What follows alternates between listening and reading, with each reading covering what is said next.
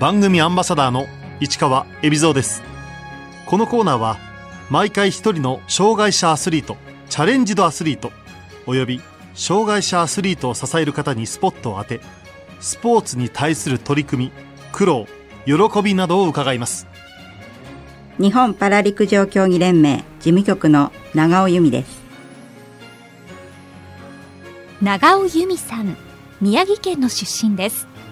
子供の頃の事故で車椅子生活に。1988年ソウルパラリンピックに出場し陸上スラロームで金メダルに輝きました。1991年パラリンピックに7大会連続で出場した長尾義文選手と結婚。引退後は指導者として後進の育成に尽力しつつ夫の競技生活を支えました。現在は日本パラ陸上競技連盟東京事務局のスタッフとしてパラスポーツの普及講演活動も行っています。子供の頃はやんちゃで活発な子だったという長尾さん。ある日家の中で大怪我をしてしまいます。子供の頃にお家で遊んでいてでんぐり返しをして遊んでたんですけどもそれで打ちどころが悪くて脊髄損傷になりました。今は車椅子生活でそのまま脊髄損傷で車椅子生活で腹筋背筋が効かない胸椎のレベルでいうと6番っていう中度の、まあ、障害ですかね。障害を負った後も長尾さんは車椅子でもできるスポーツを探しました。子供時代にも障害を負ってしまってたのでスポーツというふうにするというと卓球とかそういうものをすごく頻繁にやってました。高校卒業後長尾さんは初めて障害者向けのパラスポーツに出会います。車椅子バスケットボールが初めてですね。高校までは仙台で暮らしていたんですけれども高校卒業してから埼玉県所沢市にある国立リハビリテーションセンターというところに入所しました。そこで先輩たちがアフターファイブにしていた車椅子バスケットボールを初めて見たんですけどもそれがまあパラスポーツを初めて知ったきっかけとなります。ちょうどですねあのストークマンデビル国際大会に出場する代表の選手がその所沢の国立リハビリテーションセンターで合宿を行っていたんですけどもそこで活躍していた女子選手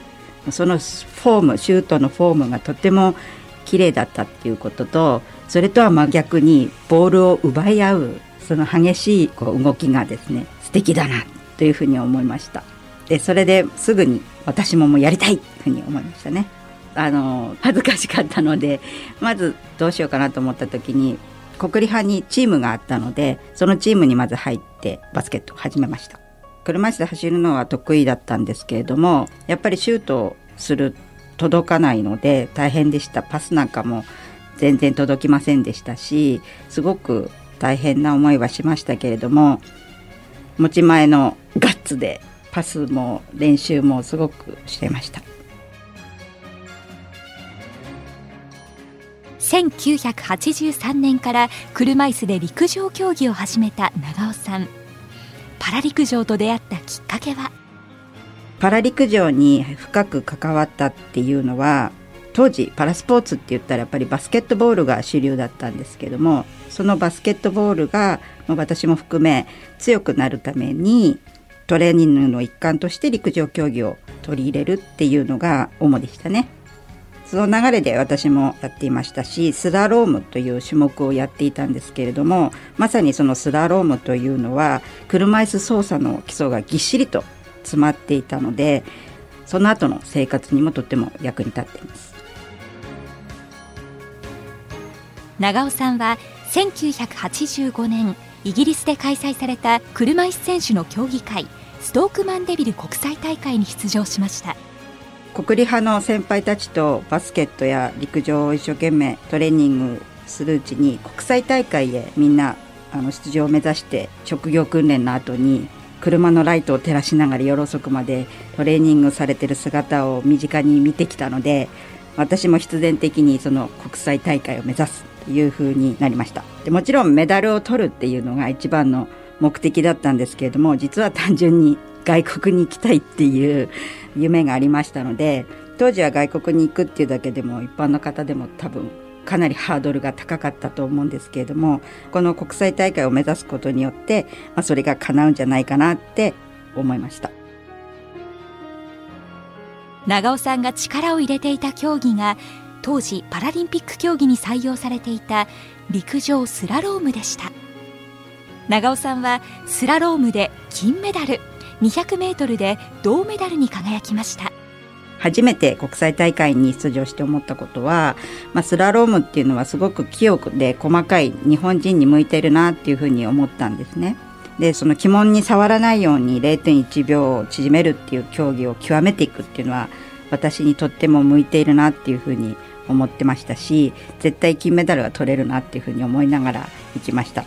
でただ 200m とか 100m なんかのトラック競技に関しては私よりも国内では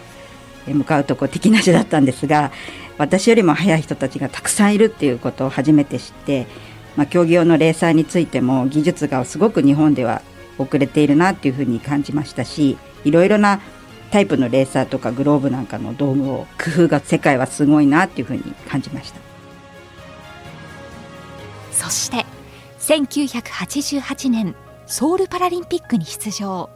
パラリンピックを目指そうと思ったきっかけは？実はあの出場したスポークマンデビルの大会で陸上競技の集大成にしようと思ってやめようと思ってました。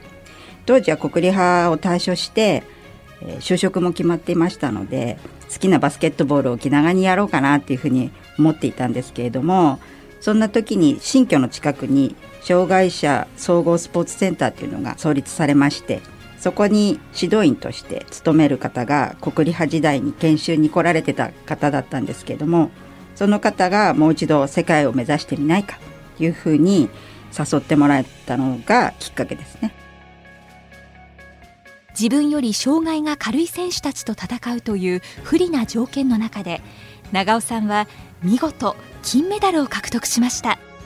本当にやったっていう気持ちともう本当に涙が出ました。あの日の丸を見ながら歌う国歌っていうのはすごく心に残っています。いろいろな障害の方々が一度に返したソウル大会っていうのは本当に見るもの全てが初めてでしたし他の国の選手たちとの触れ合いっていうのがすごく今でも印象に残ってますね。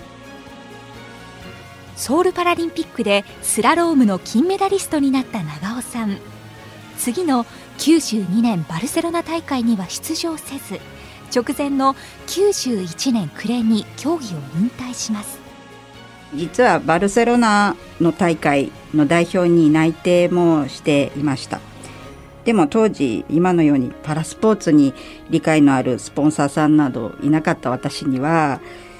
続けるっていうのが本当に大変だったんです。そのタイミングで結婚して、まあ、妊娠したということで引退をしました。パラ陸上界のレジェンド長尾義文さんと結婚した由美さん。この結婚が指導者に転向するきっかけとなりました。夫が競技者だったっていうこともあってトレーニングや大会に常に帯同していくうちに私がアドバイスすることによって彼の記録が伸びたり結果を出すっていうようなことが増えてきたんですね。そんな時に若い女性のアスリートを紹介されまして、えーと、その彼女をコーチするようになったっていうのがきっかけですね。もうスラロームという競技がなくなっていましたのでトラック競技で彼女もちょっと長い距離をやりたいというふうに希望がありましたのでえっと、中長距離のトレーニングをしました。2001年日本パラ陸上競技連盟の協会員に就任。当時担当していた仕事は？当時は組織として合宿とか開催するっていうことはなかなかできなかったので自分で個人で全国から選手を集めて長尾道場というな目を打ってですね合宿を行ったり遠征にも自腹でついていったりしていました。そんな活動を続けていくうちにフェスピック大会ですとか世界選手権などのスタッフをで対応するようになったんですけれども経験を積んでいってパラリンピックの、まあ、コーチとしても帯同するようになりました。で合宿を含めていつもトレーニングを見ることや沿線に帯同しながら新しい技術を取り入れて実際に走る時には先輩のアスリートの方々の力を借りながらいろいろな数をこなしていったんですね。でその中で常にサポートすることでそれぞれの選手に合ったトレーニング方法や戦略を立ててサポートしてきました競技の指導以外に時には選手の相談に乗ることもありましたで特に私は女性アスリートですとか海外遠征に不慣れな選手のメンタル面っていうのも気にかけながら気を配るように心がけてました。2004年アテネパラリンピックにスタッフとして帯同。この大会で印象に残ったことは？長年指導してきた選手が金メダルを獲得するっていうこともできましたしその大会でメダルの数とか記録っていうのがちょうど結果として現れている大会だったんじゃないかなというふうに思いますね。選手が取った時には自分のことのように嬉しかったですね。長尾さんはアテネに続き2008年北京パラリンピックにもスタッフとして帯同。いろんな意味で印象に残る大会となりました。トラックレースもマラソンレースも日本人が絡む大きなクラッシュが多発するっていうような大会となってしまったんですね。なので印象に残っていることもその中の大きなアクシデントで大怪我を負ってしまった選手がいたっていうことがすごく印象に残ってます。陸上競技っていうのは一部の選手は勝って喜んでいますけどもその陰で負けてる選手もいるわけなんですよね。その辺のコントロールっていうか私自身の気持ちのコントロールっていうのもすごく大変でしたしその負けた選手に対してどのように気を配るかっていうのがすごく大変な作業ではありました。現在日本パラ陸上競技連盟の東京事務局に所属する長尾さん主にどんな活動をしているんでしょう？北京大会の後に経験豊富な選手も増えてきましたし、まあ、制度などもいろいろと確立されましたのでより多くのスタッフの方が関われるようになってきたので私としては現場での個人活動にも一切ちょっと一区切りをつけようかなというふうに思いました。それで事務局などのちょっと裏方の方を今度は手伝ってみようかなというふうに思いました。今は事務局の中で日本記録の整理ですとかそういった裏方のお仕事ですね。手伝っていますね。長尾さんはパラリンピックサポートセンターが主催するアスチャレの講師も担当しています。3年前ぐらいから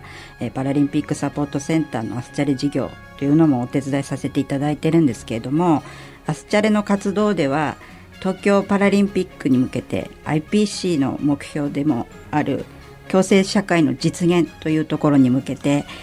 当事者である私たちが実際に